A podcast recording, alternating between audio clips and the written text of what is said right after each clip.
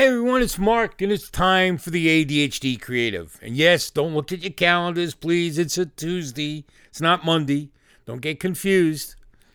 I'm sorry I missed yesterday, but I was doing some important things. Well, kind of important. Important to myself and our daughter, Brianna. I was doing tomato sauce. Yeah, I know. She wanted the bottle tomato sauce, so I went over there, had to get all the tomatoes I needed, and proceeded to make a tomato sauce for them. And we bottled 20 bottles, I think, 20 quart bottles and a bunch of little bottles for dunking, little, what do you call them? You know, those jars. Bell jars. I couldn't think of them from it. A bunch of little bell jars. I think a half pint for dunking when you have pizza, if you want to dunk for extra sauce. So we did that. And it was an all-day affair, and I apologize for missing the podcast, but I was there all day, opening cans and just cooking tomatoes and doing the whole thing and getting them ready for her and prepping it. And then she did the bottling. I just did the cooking, okay? That's what I enjoy doing. Anyways, speaking of that, I want to talk about downtime. What do you do? What's your comfort? What's your comfort thing? Comfort food, comfort activity. And what this is in relation to your day, your ADHD day, your busy day, whether you have ADHD or not. Doesn't matter. There's something that you do every day that's not work. That's not related to work. It's comfort time. It's something you do to get through the day. Now, sometimes that comforting thing that you do really should be your job, because that's what gets you enjoy doing it.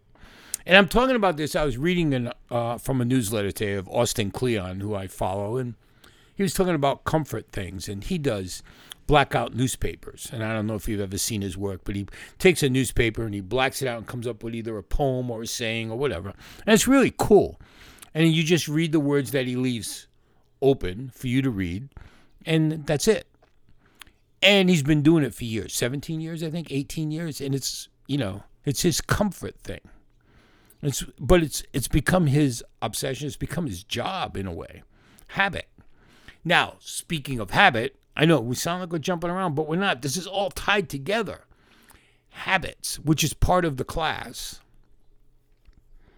is an amazing thing. Habits can be broken. And habits can be acquired. It takes 30 to 45 days to do either or, okay? The problem is when you go to break a habit, you need something that's going to comfort you through the break. If you're smoking, you're trying to quit smoking, maybe biting your nails, whatever it may be.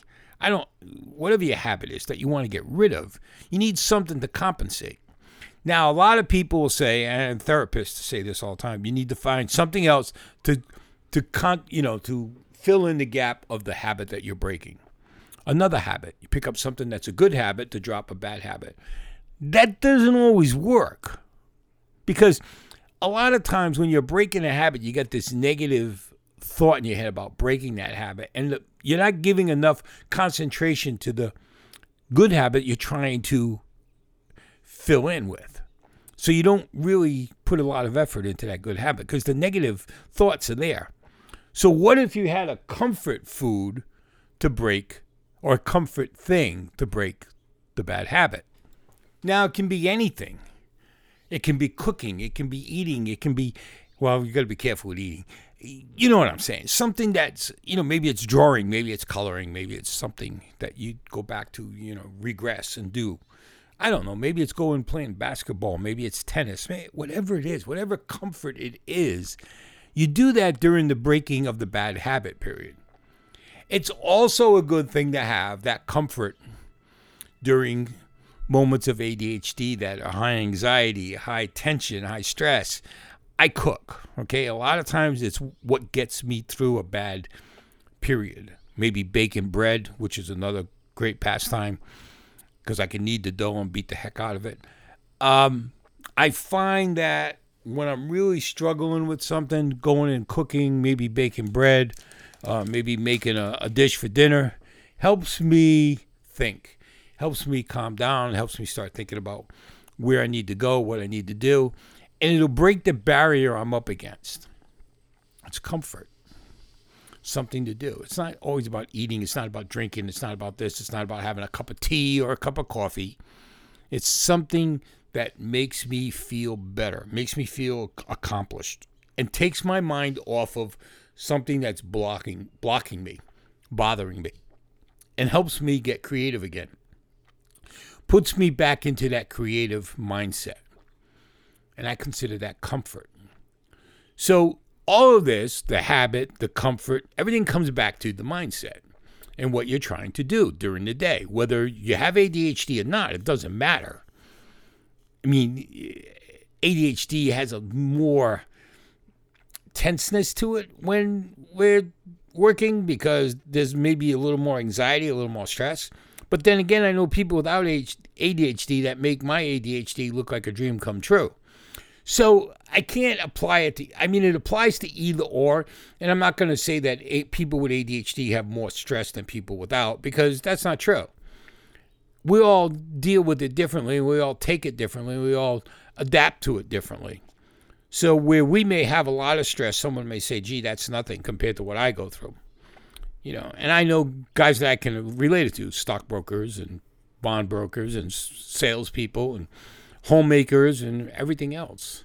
You don't need ADHD to be stressed. But everyone needs comfort. Comfort something, whether it's food, activity, whatever it is. You need that because it gets you through that moment, no matter what it is. Even feeling down, that comfort will get you through that down period. It may not happen right away.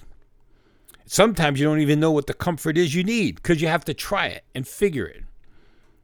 So think about it. Think about comfort. Think about comfort food, comfort activity, whatever it is that gets you through that moment, and apply it. And then think about how that becomes a habit and how that could help you break a bad habit instead of just trying to replace it with something. Because then you got to think of what good habit can I do to replace the bad habit. And then you're dwelling on both of them at the same time. Don't. Get rid of the bad habit through comfort. Then deal with something new to replace the bad habit. You guys have a great Tuesday. I hope you had a great Monday, and we'll see you tomorrow. Take care. This is Mark. This is the ADHD Creative, and I'm out of here.